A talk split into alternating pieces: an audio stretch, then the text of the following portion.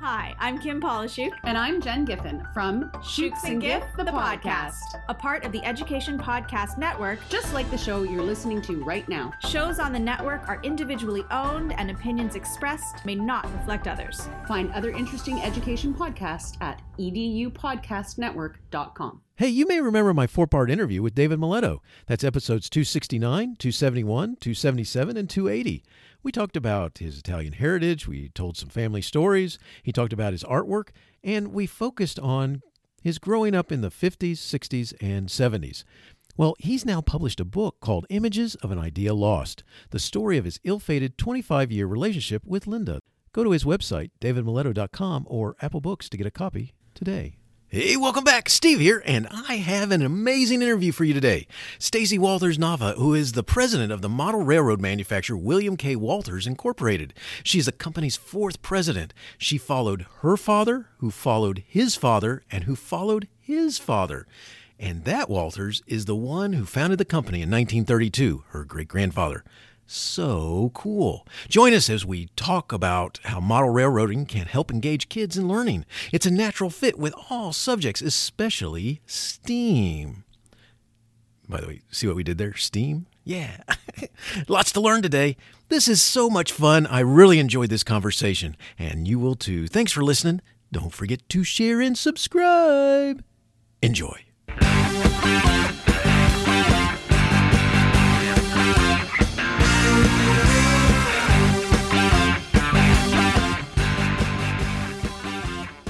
You are listening to Teaching, Learning, Leading K 12, a podcast for educators, helping you help kids achieve their dreams. And now here's Steve with this week's show. Stacy Walthers Nava is the president of the model railroad manufacturer William K. Walthers Incorporated. Stacy is the company's fourth president. She followed her father, Phil Walthers, who has been with the company since 1972.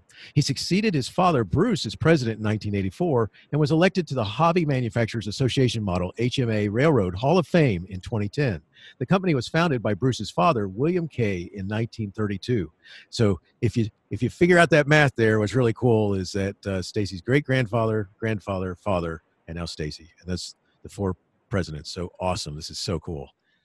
Stacy is a graduate of Boston College and earned her master's of business administration at Northwestern University's Kellogg School of Management, where she studied best practices in operating multi generational family businesses and entrepreneurship. She has been with the company for nine years, most recently as vice president of sales and marketing. She is a past president of the Model Railroad Division of the HMA and is the current president of World's Greatest Hobby Incorporated, a nonprofit industry organization that exists to promote model railroading. Stacy, thanks for joining me today. Say hi to everyone. Hi, thanks so much for having me, Stephen. It's a real honor. Well, this is so cool having you here, and we're gonna we're gonna talk about how model railroading fits with education, and we're gonna talk a little bit about the history of the company and uh, a little bit about the history of model railroading. And first, I got to tell you, uh, even though I've never owned any more than Thomas the Tank Engine type stuff, and uh, some uh, um, have lots of friends who build uh, build trains that I go around and stand around and hang out around, and uh, some hobby stores, especially at Christmas time, which I love love trains they uh, I, have always loved loved them. There's nothing like being near a train when it rumbles through a crossing. Amazing power. You know, there's a bunch of railroad songs that I can't get enough of. And by the way, when I was getting these questions together, if anyone would have walked by my office, they would have heard this, all these nothing but a continuous um, flowing of railroad songs from the past. So. Uh, so they're, they're a little curious about what's going on in my world right now. But what what's happening with that man? But uh, anyway, uh, you know, I, I can't think that's it. pretty fun. That combines a lot of fun stuff all in one. But it definitely does, and you know, there's there's songs out there that uh, bring to mind when we're talking about uh, model railroads, like Johnny Cash's "Casey Jones" and Roy Clark's or- "Orange Blossom Special" and Roy Acuff's Acuff singing the Wabash Cannonball. And you know, I've I just always enjoyed model railroads, and uh, you come from a long line of model train enthusiasts. Could you talk a little about growing up with the family business being model trains? Sure. So I've been around the business my entire life, which has been really neat. Uh, being in a multi generational family business, though, it is interesting that uh, oftentimes the business isn't at the dinner table. So we definitely kept most of our trains at work um, when you get into the third and fourth generation. So I have to admit, shh, don't tell anybody that I I was not an active enthusiast myself growing up in model trains. I was interested in some other stuff. However, um, I was around the business my whole life, and have always been in awe of what people create with the products that we produce and that we and that we supply. And uh, it's really been fun to participate in the ways that I have over the years. But um, that that was always in the family business, just whatever you were qualified to do. So I was a stucker, and I worked in our distribution center. I worked on our catalog. So my involvement in the family business was where where I was qualified to work. And then up until actually 11 years ago, I came back to work in the business as an actual career.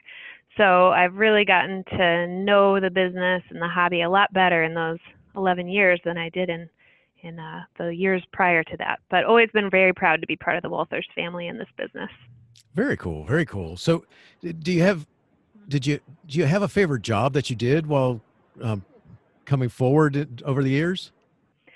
Oh boy, each one of them was really interesting. Such a good learning experience. And I do think that, you know, best practice in family business would say that, you know, kind of no special favors for the kid. So uh, I think that's something that's passed from generation to generation. So I think the things that I learned in each of my jobs, I've taken value from. I think my favorite job probably is the one I have now, though, to be able to steer the company towards a future and especially one that integrates some of my love my loves and passions, which frankly, um, education is one of them. So it's really, really neat to be where we are today and see an opportunity for a kind of a storied, you know, quote unquote older hobby to maybe reinvent itself for the future. So I find that very fun. Very cool. Very cool. The, uh, yeah, so I do have, you know, one of the things I, I've always grown up around just this thought of having um, something that I saw in the, in the 1970s. There were these TV shows um, that were a series like Columbo, and uh, there was Ellery Queen, and there were all these these um, you know something happens, and then you had the detective, the private eye, or whatever that goes out to try and solve it. And I'll never forget this Ellery Queen episode, which had a train that ran throughout the house, and it would uh, just appear in different areas, kind of like the the one from Mister Rogers' Neighborhood, where it just kind of just moved around through the house, and and mm-hmm. it turned out to be a big, uh, you know, the way to solve the crime in that case. But it, it's always something I always dreamed of. Is like that would be so cool to have something like that. But yeah, that one's not happening. I think my wife uh, kind of decided that's not a good. idea. You know, I, really, you want to train throughout the house? so anyway. Well, I could talk to her and convince her otherwise. I may have to have that conversation take place. At least to get a start. the uh, so well, can she you, can have fun too. It's not just you. There we go. I like that. That you can convince her of that, then we're good because that would be uh, it wouldn't just be my thing. I like that. So, uh, so can you share some information on Walthers and their role in the industry? Sure. Um, here at Walthers, we're in Milwaukee, Wisconsin, and we, like you said, were founded in 1932. Um, we were started actually in the Depression, which is very interesting to think about now, given what's going on in our economy. Um, but my great grandfather had another business, and it actually wasn't doing so well. And he was, by training, an electrical engineer. Was very interested in trains, and he started writing and doing some um, sharing of information about how you could uh, make your model railroad work better than it was before. So he started sharing information, and then people were so interested in the information that he was um, that he was supplying that he actually started making some product. So over time, we've been making product, but we've also been distributing product uh, to help people make miniature worlds. So essentially, what we are today is we're North America's largest producer and distributor of model railroad equipment. And we do supply hobby shops in the US and all over the globe. And we also sell direct to consumers on our own website and through our mail order catalog. And then we also do supply Amazon. So we have our own branded product in our Walthers name. So we make everything from high end locomotives that are digitally controlled all the way down to little figures. And we've got track and building kits and scenery and um, everything in between, really, um, in our own Walthers brands. And then we supply over 200 lines of other people's stuff, so other brands of model railroad equipment um, to help model railroaders and others who just like to make miniature worlds uh, be able to have all the things that they need. So we do a lot of stuff, and we also publish a catalog, um, which we call the reference book, and it's actually a thousand pages to help kind of give inspiration to people on how to uh, get started, how to um, to see what's available to them. So it's kind of it harkens back to those original days of my great grandfather providing information to modelers. We consider ourselves to be a really good resource um, for product information. Um, and have really carried that that value through all four generations and through to this day. That's awesome. The uh, you know, and that that is interesting about it uh, about uh, your great grandfather starting it during the the depression, which I can imagine it. Uh, um, even though possibly having struggles in the beginning, probably was a good escape. Um, having Yeah. the trains and such. Let's see, 88 years later, it's still we're still chugging along. very awesome. Very just so cool. The uh, uh, so let's talk a little bit about this. What what's a common misconception about ma- uh, model railroading that uh, you encounter that you run into? One of the things I think is the most common misperception is that it's not for me, quote unquote. Even the comment about your wife thinking it's not for her. Um, admittedly, you know, growing up as a female, I, I don't feel like I was invited to participate in the hobby. Um, so I guess the misperception would be that it's, you know, it's not for me or it couldn't be fun or I couldn't find value in it. Um, I, I hope that that's not one that continues on, but I do think it exists or the idea that it's just for kind of older people or older men, um, and that it's kind of an older, stodgy hobby that doesn't integrate technology. That it's like an either or. Either you're doing, you know, high tech, or you're doing model trains. Well, those two things are very integrated and have been, frankly, since the beginning of our hobby. So, um, just as technology advances, so has our hobby, um, and the integration of technology and, uh, you know, and intangible things um, have kind of they've moved together and, evolved over time. So there's a bunch of misperceptions, um, but those are the ones that come to the top of my mind. Gotcha. Yeah, and I, I could see all that. That's and just just as a side note, because my wife would shoot me if uh, if I left them that it's that she doesn't like model rays. No, it has more to do with me putting more stuff around the house. All right. Oh, I totally get it. We actually have an affectionate term we call to some of our, and we do. And, and in fairness, w our hobby is predominantly enjoyed by by men. So, in fairness, but we do affectionately refer to the real estate committee um, as oftentimes, uh, you know, the the modeler's wife. I have to take this up with the real estate committee to get some additional square footage to run my trains. And the idea of putting it through walls is definitely something that has to get approved by the real estate committee. That's awesome. I, I am going to use that term from now on because I, I build a lot of plastic models, uh, airplanes and uh, World War II type aircraft and things like that, modern jets, and and uh, I have my real estate camped out in the, and I'm slowly taking over more of the garage. So uh, see, it's maybe next is putting the hole in the wall in a train and you know, tunnel. it is a realist. it is actually, you know what? One of the misperceptions I missed that one is that I don't have space for it. Frankly, a lot of people say, you know, I I don't have space for it, so I can't do it. Well, if you're going to make a giant railroad that goes through all the rooms, sure, maybe you don't have that, but you can make tiny, you can make small dioramas and still have fun, or you can join a club and have your layout be at your club. Uh, you don't have to actually have it in your house. So I actually I would bring that forward as another of the misperceptions on our hobby is that no no real estate available. I, I'm going to remember that term forever now. I'm going to be using it. I, I like that. Good. So, so let's talk about model railroading itself. How did it? How did model railroading get started? And you know, did it really have a golden age? And and talk a little bit about its popularity today. So I um, the history of model railroading I had to actually consult one of my my you know resident experts to get a little bit more on that to make sure I was representing that correctly. But um, my my team member and my understanding is that really model trains have have been made as toys almost since there were trains. So in the mid 1800s, but the availability of small electric motors around 1900 made electric model trains possible. So by like the 1920s, adult hobbyists were using electric model trains to create the first model railroads, and that's when clubs started to form. And uh, frankly, some of the early fascination with um, adult hobbyists was combining high tech and their interest in trains. So high tech at the time, obviously, is different than what we consider high tech today. But one could argue, and this was interesting, one of my colleagues said, you know, one could argue that in terms of variety and quality of products, that today is really the golden age for the modeler because they're able to do so much.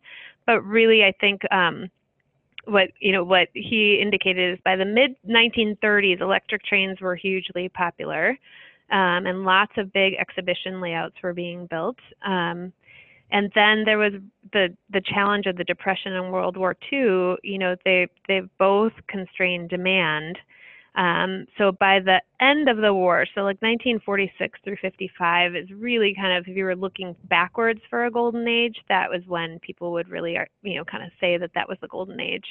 Um, and then you know from you know the 50s and 60s and 70s, you know trains went a very popular toy for for boys, much like bikes and baseball gloves and uh, I think that you know we've probably seen a little bit of a fading of it as as different technologies have taken a hold, and so I would say, you know, those backwards looking days were definitely it was far more ubiquitous, and that idea of the technology and the and the physical toy coming together, model trains was would have been a primary um, consideration back then. Now, I think with the iPhones and everything and video games and all the things that existed, I think we kind of faded out for a little while in the popular culture. Um, however, I would argue that we're kind of coming back um, in that I know I've got teenagers and I want them off their phones and I want them off of video games. And I think that there's a general hunger for that amongst parents and, and others that has brought it back. And we're certainly seeing that um, now with so many people having to stay home. Uh, people are choosing to do uh, things like like our hobby with their time. So long roundabout answer, but I think that uh, you know we we might be entering a new one.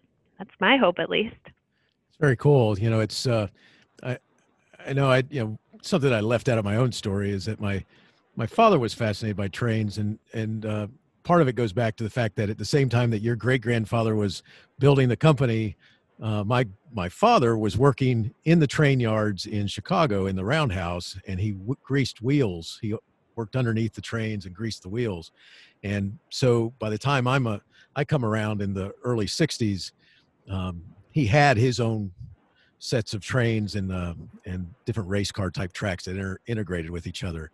And so it's really cool is that you do talk about. I mean, the technology of the past, it was still was pretty strong. I mean, the being able to change the tracks and be able to shift, you know, the to shift where the trains go. And uh, and today I I see some of them where they they actually have cameras inside the tunnels, so you can watch the trains go through the cam the tunnels and uh, come out the other side and and uh, determine which trains go where when and all kinds of stuff like that when you program, which I think is awesome. So, yeah, the digitally controlled train, uh, the DCC operating system, allows people to operate miniature railroads just as the real railroads are operated. And that is actually a subsegment of our hobby of people who really do enjoy that. And they've got roles and responsibilities. And oftentimes they are people, um, you know, like your family member who worked in the railroad and they love the operation of the of the trains. Um, you know, as as primary in their hobby. So yeah, you can do lots of cool things, and you can change scale speed, and you can put lights on and horns and all sorts of different things. And it's uh, it's a neat it's a neat aspect of our of our hobby. Very cool. So so what makes model railroading different from other types of hobbies? You know what? I think that our hobby integrates so many things all in one place so I know that uh, you know this is a, you're you're speaking to educators, and STEAM and STEM are definitely going to come up, um, you know, in our conversation. But I really see that we have so many things that converge all in one place. So I think that's pretty unique for us. I think that um, it also teaches some soft skills that are just really needed to create human connections um, where you know teams come together and somebody might be really good at one part of the hobby and somebody's really good at the other part of the hobby and they come together to create a common um, a common output that that is better Uh, so my example would be somebody is excellent at laying track, or somebody's really good at the wiring, you know, to make the trains run, but somebody else is really good at the scenery. You know, you might be good at all of it, but you might not, and you can come together and you can learn from other people, or you can join a club and you can participate together. Um, I also think that the things that you can learn through it and the way that it's experienced is very individual. Some people are building worlds that are imaginary you know, just the way that they wish the world was.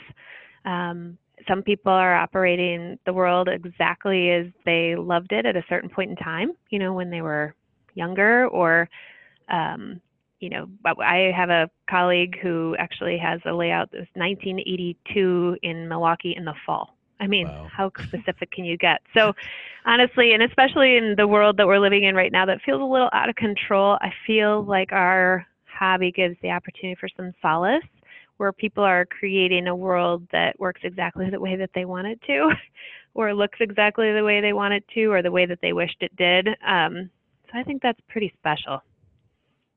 That's that's awesome. It, it, it is cool what you're talking about because i've i've seen those where they've created their own their own hometowns or you know the the mountain is an exact replica that they've built based upon the mountain that uh, they always saw as a kid in the background of their town or you know it's just it's just so neat. And uh, one of the things i think is really cool is that usually depending on how much time they spend with it there's some story behind some of the stores and things like this that uh, there's that they're not just there for look or something they um, there's there's something that has meaning to them and i think that's pretty cool so. Well it's highly creative too. I mean and you know many hobbies are creative um, but I think that what you just described is, you know, it could be a creative expression of a place that they loved or was important to them, or it could be something completely imaginary. I know that we've got some mix of both on our layout in our showroom here in Milwaukee. You know, we've got flying pigs and a AT-AT Walker from Star Wars nice. and a shark. There's just some really unusual things going on on there nice. that are kind of a lot of fun, but at the same time, you know, it's very prototypically accurate you know, in other ways. So I think that creativity of expression, um, you know, is great about a lot of hobbies, but we certainly um, enable you to express that in a lot of ways, not the least of which is with motion and with three dimension. Very cool. Let's talk some about model railroading now and education. You know, what role can it play in teaching students? You know, let's talk a little bit about the subjects that it connects with the most. So I have to bring forward um, you know, the STEAM concept uh, for sure, and then I would add to that. So I'll I'll lead with the ones that are not in the in the STEAM acronym, but um, history is a huge part of what we do. I mean, railroads are so critically important to how our country came together that you can um, you there's unending things you can learn about the train. I mean, starting with the Transcontinental Railroad, or how goods move in, across the country, how they did move, how they do move. So there's economics in there. Um, there is transportation. There's just a lot of practical, applied information that the way that the world works. Um, frankly, that's not necessarily a, a subject per se, but um, I would probably lump that in, you know, history or um, just kind of current events and and economics, even even sociology, like how cities developed, you know, around railroads and around rivers, and it's it, so I think those are some really interesting ones. I think there are soft skills that are really important. When uh, my kids and I built a layout when they were a lot younger, and just the sheer planning process of taking a clean sheet of paper, having to agree with one another, having to prioritize and say, okay, I want a lake there, and you want a you know, a, a mountain there, how are we going to navigate that that difference of opinion and how are we going to come up with something that we can agree on? You have to make a plan before you start working. So I think that that's really interesting. Even the concept of planning can be really great at all ages um, for education. Then I think that how do you actually execute on a plan is also very interesting. I think how you actually cooperate to make your plan into reality is very important. And those soft skills of being able to see, well, you might be a little bit better at that than me, and I and together we can work to a common end. I think those are so valuable for kids, frankly, of all ages. Not not uh, not to forget adults can benefit from that lesson as well. So those are some things before I even get into the STEAM concept, because um, there's a lot of science, technology, engineering, math, and art. I mean, it truly is an art what people are doing with with our subject matter. Um, so I don't know if you want to go into the STEAM concept, but those are the those are the topics that come to the the top of my mind um, in answering your question. Oh, I love it, and yeah, we're gonna step we're gonna go right into STEAM here in just a second. But before we go there, because I love the fact you brought up history. I'm a former history teacher. I, I taught uh, my favorite uh, time frames were uh, U.S. and world history, and the the world uh, the train made such an impact on on the world and connecting people, uh, and you know establishing communication and uh, and just connecting peoples that before it would have taken you know forever to get in touch with one another. Suddenly there was uh, although it still took a while compared to today it uh, the world was much more connected and it's played such an incredible role just in our own country alone and you can't uh, you, you, can't see the expansion of our country without uh, running into the uh, the role that the railroad play and that's so i have a personal bias which is that whole history role just there alone so very cool.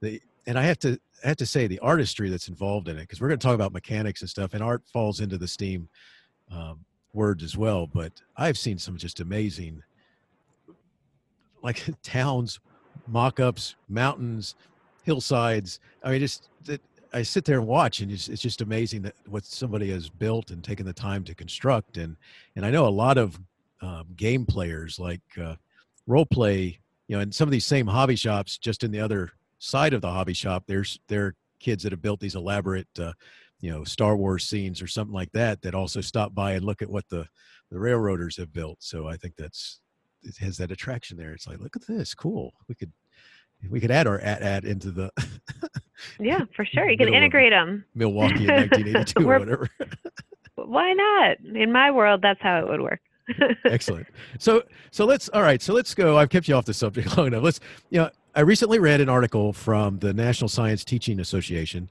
uh, blog called "Build." The, the article was called "Building Steam with Model Railroads." Nice little pun there. And uh, um, STEAM for the listeners, S T E A M. So we're talking about the uh, acronym for in, in dealing with education. How do you think that different elements of model railroading really fit well into uh, STEAM when we're talking about education? So I just think we have such a unique opportunity to um, offer applied learning. And I, I actually have to back up and let you know that my mom is an educator nice. and has been an educator for her whole life. So I have a deep appreciation for educator. I was also a camp counselor, so I've worked with kids a lot. So I I do have a and I've, I've got two of my own. Anyways, so I think applied learning where you sometimes you don't feel like it's an eat your, eat your peas kind of a learning. It's a we're we're learning while we're doing something that we're enjoying. Um, is always very interesting. And um, with the acronym, I almost I, I have to start with the M of STEAM first because I really think that math is such a huge part of what we do and not in an eat your peas way because model railroading out of the get-go you have to choose what scale you're working in. So scale mathematics from the start is when you're making something into a scale version of itself. I mean that's what we're doing all the time in creating our product to make it look real um, so it's you know just in the size of the things that you're looking at, and there are multiple scales in model railroading. So we predominantly handle HO scale. Um, and uh, anyways, you have to make your whole world work together, and it all has to be to scale. So I would start there. I think you can really expand on that. You can go to scale speed. You can do all sorts of interesting calculations um, with scale, and you can actually illustrate that through a model railroad. Um, I'll probably pop back up to S with the science. I think there's physics and there's motion, there's figuring out how engines work. You know, how does a steam engine work versus a diesel engine?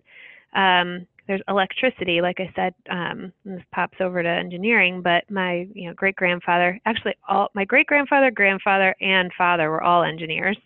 Um, and uh, my great grandfather was an electrical engineer. So, electricity, currents, circuitry, all that um, is something that you can demonstrate through model railroading. Um, my father is a mechanical engineer, so like you were saying, there's a lot of mechanical things that are going on inside of our product um, that you can deconstruct, and you can also study the the prototype or the actual, you know, large scale um, you know train, which is interesting to kind of figure out how the world how trains work in the real world. Um, technology, I think I indicated earlier, we've got you know digital command and control, and people can operate like I was saying to scale speed digitally. They can interact with their trains. You can run them off of iPads and iPhones. So there's all sorts of interesting tech there. I think people are doing some. I think kids are doing interesting things um, with Arduino and you know, figuring out how to make trains move probably in different ways than we're imagining they're doing it. So I think there's a lot of ingenuity that can be taught there. Um, once they have the basic components, they can play with it any way they want. Um, and then I do think this, um, you know, art. You know, if you've ever looked at a beautiful model railroad, or even some of the ones that aren't as beautiful, um, there's a big art to actually determining scale and proportion and figuring out how things look. If you're trying to create a scene that looks real, you have to do gradations of color, figuring out scenery, um, you know, weathering. People are painting their models um, to make them look like they've got graffiti on them or like they've gone through a dust storm or, you know, um, so there's just no end of, oh, people are painting backdrops. Um, so I think that there's just kind of an infinite number of expressions artistically that you can do um, with our hobby. I and I totally agree with you. I I look at some of them, and first of all, if you want to, uh, um, yeah, the, just the the detail that some go into. Like I've seen one where you know you're you're like, wait a second, I've seen the trains where the smoke's coming from. Why is there smoke coming up from over there? And it turns out that it's someone barbecuing in a backyard. And so it's literally a little model that has a little barbecue with a little smoke coming out of it. And it's like, what the heck? That's so cool. And, and of course, the, the person can't be like Godzilla size and has to fit in with the backyard and all that. And to figure out the proportions like that, the, the, the sizes is just, uh, that, that's, that's a love for the, the hobby and the, and the detail you know, and it's funny because the person who I said it to, who was standing there, who was the person who created it all, loved the fact that I noticed the guy grilling and the smoke coming out of the barbecue grill. So the, well, that's the special artistry and, and the fun, frankly, and then you've got fun. And you know, when you're teaching kids, you got to have some fun, right? Like, yes. so I think that if you can allow some fun and they can create, um, you know, worlds or little scenes that are of interest to them, they're going to be really engaged. So I think that having engaging topics and subject matter and actual um, you know, and I'm looking for the word, but you know, it's not a visual aid, but something tangible you can hold in your hands. And I think those are good combinations, especially for experiential learners. I've got two different learners in my house. Uh, my daughter is an experiential learner. She has to hold stuff. She has to be experiencing it. My son is definitely much more of a visual learner. He can kind of get stuff quickly. Um, but I think that there's a real stickiness to the learning when you're um, experiencing it as deeply as you are when you're building something. And I, I, will add, we actually did a really neat project as this 501c3 organization, the, the world's greatest hobby. We worked with an education team at Discovery World here in Milwaukee, which is our science center. And they created a summer camp that we executed last summer. And instead of leading with model railroading, they actually framed up um, their entire curriculum for the week um, as Design Your Own City. So it was junior high kids. Uh, we had about 15 of them, and they worked together to do kind of that planning part um, where they, you know, had to create a city and figure out where things were going to go, and um, and they created a small module over the course of the week and they were able to work together to build their own and then they built the building kits and they came up with their own way to do scenery and and by the end of the week they had they had built their own little city and they had learned um, some of that uh, the kind of the dynamics that go into building cities outside of their module as part of the curriculum. So there's a lot of ways you could frame it up creatively for your students if for some reason they weren't interested in railroads. I I see so many possibilities because you know just like uh, everything from the you know we've I've kind of taken us getting us stuck on the artistry because that's such a cool thing the the amount of detail that goes into it but the science and math uh, it's all there the technology is especially today but I mean even if you're just talking about the electrical circuits that are involved in making it happen, making the train move, you know, and hmm that in itself is a big deal. And then being able to understand what you have to do if the train stops working and how you go about fixing it. And, and, you know, there's just so many sorts of uh, uh, areas there to help engage kids that I, I think that, uh, you know, any aspect of it could become something that sparks an idea uh, for, for them to become not only in, more interested in the, uh, the hobby itself, but also in, in trains and the engineering behind uh, um, the way we use trains in the world. So, which is really cool. So, you know, one of the things that uh, I wanted to make sure that uh, um, we talked about is that you mentioned the uh, the world's greatest uh, hobby program. It, there are there are lots of ways for people to get in, in, involved. Can, can we talk about that just a minute? What, what's the best way to get started in model rail, railroading? Do you have any suggestions for somebody? Well, I definitely think is just start anywhere, right? Just just get started. See what's interesting to you. Um, but the traditional way of starting is starting with a set. Just get a regular train set that has a loop a track and a power pack and a locomotive and some cars. That just um, and oftentimes people start, you know, with a, a set around their Christmas tree, right? Or um, they just try get a set for you know, for a gift for a for a holiday. That's a great place to start. Um, uh, but if you want to learn beyond that, um, I think that there's so many resources out there. Uh, we certainly on our website on walthers.com we have a getting started section. Uh, there are also great magazines and books and YouTube videos. So I believe that if you searched the thing that you were particularly interested in, you would probably find a wealth of information to kind of help direct you. But the Getting Started page on our website and also the World's Greatest Hobby website, which is greatesthobby.com, I believe, uh, those are really good places to start. And actually, they help explain things that I've been talking about, like scale, and helps work you through the decision tree of, you know, what scale should I be using? How, what what are some of the questions I should be asking myself as I want to get started. Um, our reference book, which is this giant, um, you know, thousand page catalog, is also a great resource because um, it kind of gives you the totality, but then you can self serve. You can kind of look at it at the pace that you want um, to look at it. Because I think sometimes people are just a little overwhelmed with their hobby and they think they have to make something that looks like a museum quality layout in order to enjoy it. And I would argue you do not at all. You can make a small kit, a small diorama. You can make a, you know, put it on your ping pong table and leave it up for a while and put some pre-made buildings. Use your kids' Lego buildings if you want to, and and just have some fun with it. We we even have a uh, under the bed, you know, under the bed kind of trundle layout in our our showroom using my son's old trundle bed. Um, Nice. Helps with the real estate committee. Uh, but uh, so I think just start, just start having fun and let the kid, let your child self-direct, or um, you start learning on your own. And and I do believe that there's there's just so it's kind of a choose your own adventure novel. So you kind of have to see what's interested interesting to you. And um, we're always very happy to be a resource to people as they're getting started. Very cool. So that also brings me to what I want to add to that is that uh, any advice for a, a teacher or a, a building principal that might want to get uh, her or his teachers uh, looking at it, or a teacher that's thinking about, yeah, I'd like to be able to bring this in. Where, where would you send them to get started? You know, because you do have lots of resources on your website. You got a cool YouTube channel. You got all kinds of things going on there. What What would you say to you know where Where would you tell an educator to go? I mean, Right now, I would say I'm sorry that we don't have more for you right now, but we're working on it.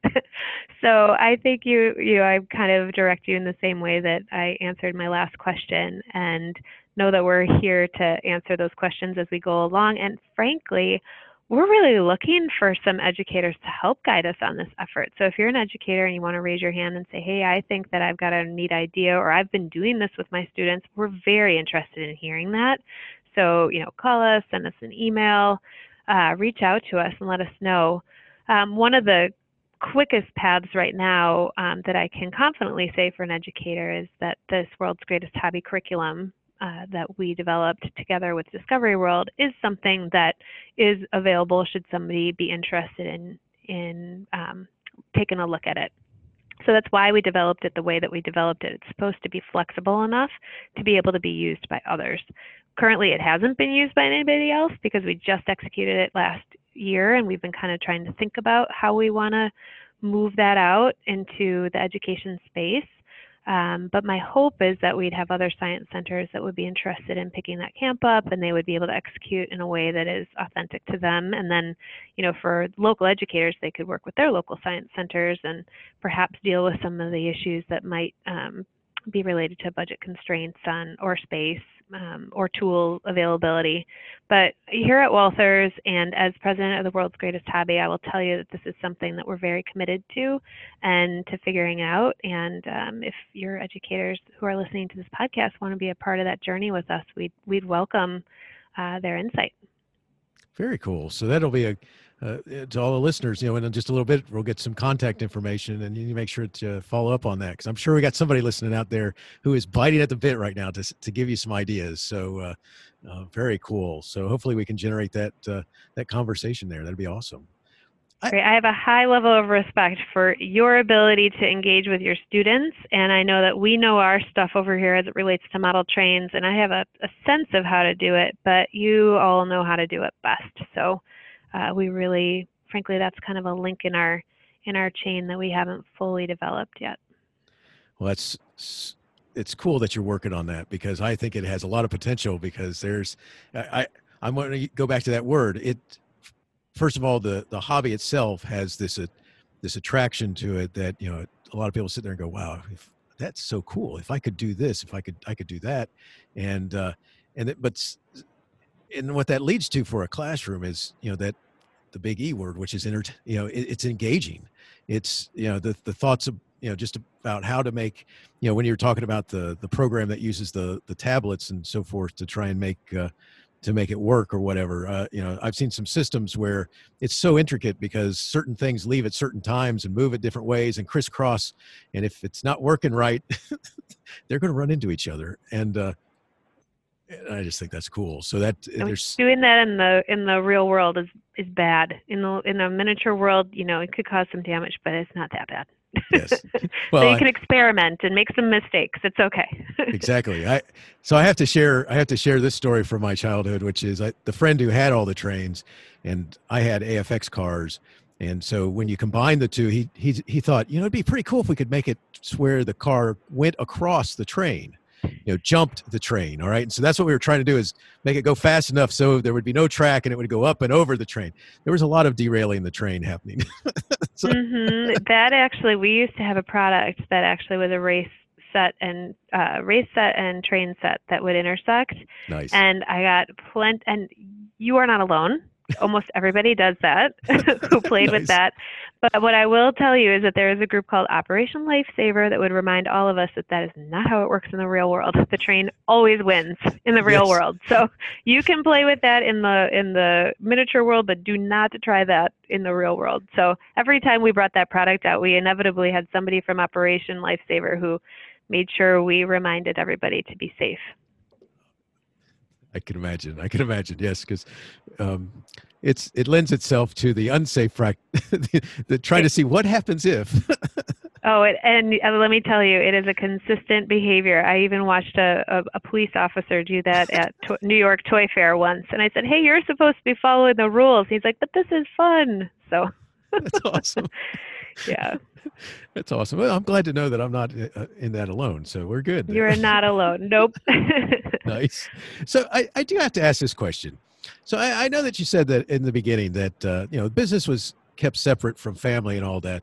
But did you do you have like a special memory that that's a kind of attached to trains or a favorite train that you like or or just a a certain model or something like that? Is there something you got that you can share with us?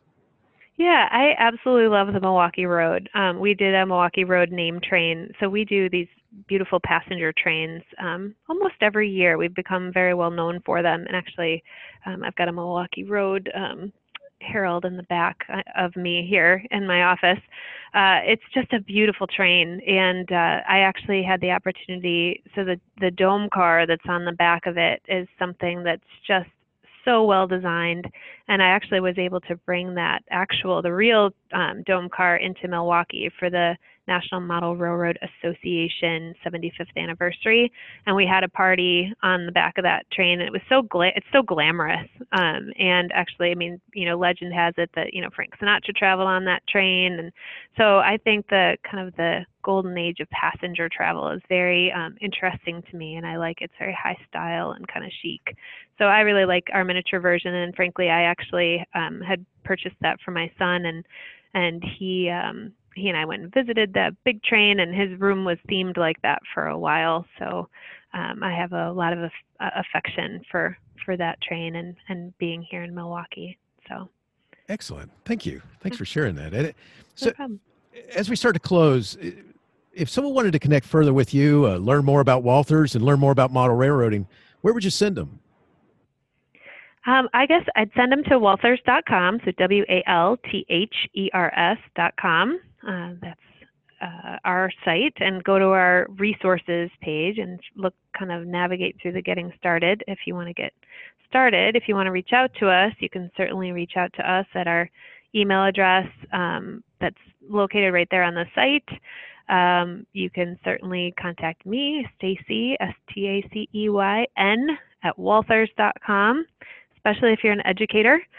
Um, and getting started, uh, World's Greatest Hobby also, greatesthobby.com, I think is a great resource for you. And it might have some of the same information on uh, as we have on our research resource page, but as we all know, repetition helps with learning. So hopefully there's good stuff that you'll see in multiple places that'll help it to, to synthesize. Very much so, and I and I'll make sure that all that information is in my show notes, so that uh, people listening right now, you know, don't have to pull over or stop exercising. You just go to that uh, the show notes page, and I'll have the uh, links to the websites and uh, and the contact pages and so forth. So excellent. So so as we finish up, I've got two questions that I'd like to f- to finish up with that have more uh, kind of what I do. So here's the first one. Stacy, if you had the chance to talk with an auditorium filled with brand new teachers who are getting ready to step into the classroom for the first time, what would you want to share with them? Oh, I would just say that you have such an important job, and I'm so grateful that you've chosen this path. Um, and your ability to make a difference in the world is profound. Um, I would say be you, connect authentically, and have fun. Engage creatively with your students and uh, their learning styles and experiment. And your students will rise to your expectations of them. And I believe that you can have high expectations of your students. Excellent. Excellent advice. Love it. Last question Do you have a teacher in your past who made a difference in your life? If so, who was it? And what would you say if given the chance to say thank you? Oh, I've had wonderful teachers in my life, starting with my parents. Uh, they instilled lifelong learning in me. I've had the benefit of learning, you know, from an educator mother, and then also from my father. Uh, he and I were able to work together for the last 11 plus years, and I've been learning from them my whole life. And I try to say thank you to them as often as I can. But I have two standout teachers from my schooling, and number one was Mrs. Dooley, who was my third grade teacher. She made reading fun um, through really neat things like Barney the Bookworm around the top of her room. And I don't think I ever read more books than I did that year. And I was also very much able to say thank you to her. I think I had her as like my password on my ATM in college. So I, I really loved Mrs. Dooley.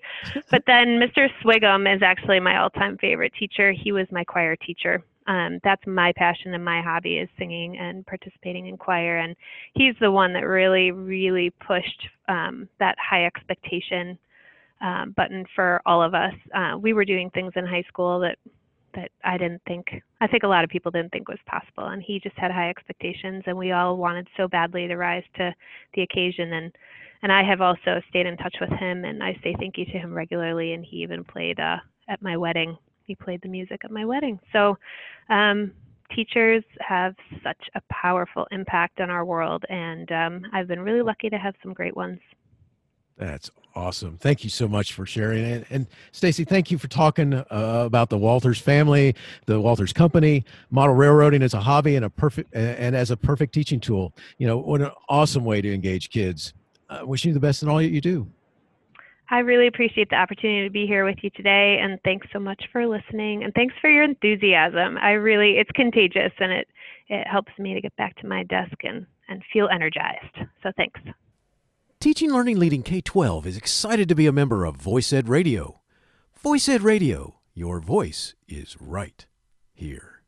Teaching Learning Leading K 12 is a proud member of the Education Podcast Network. Podcasts for educators, podcasts by educators.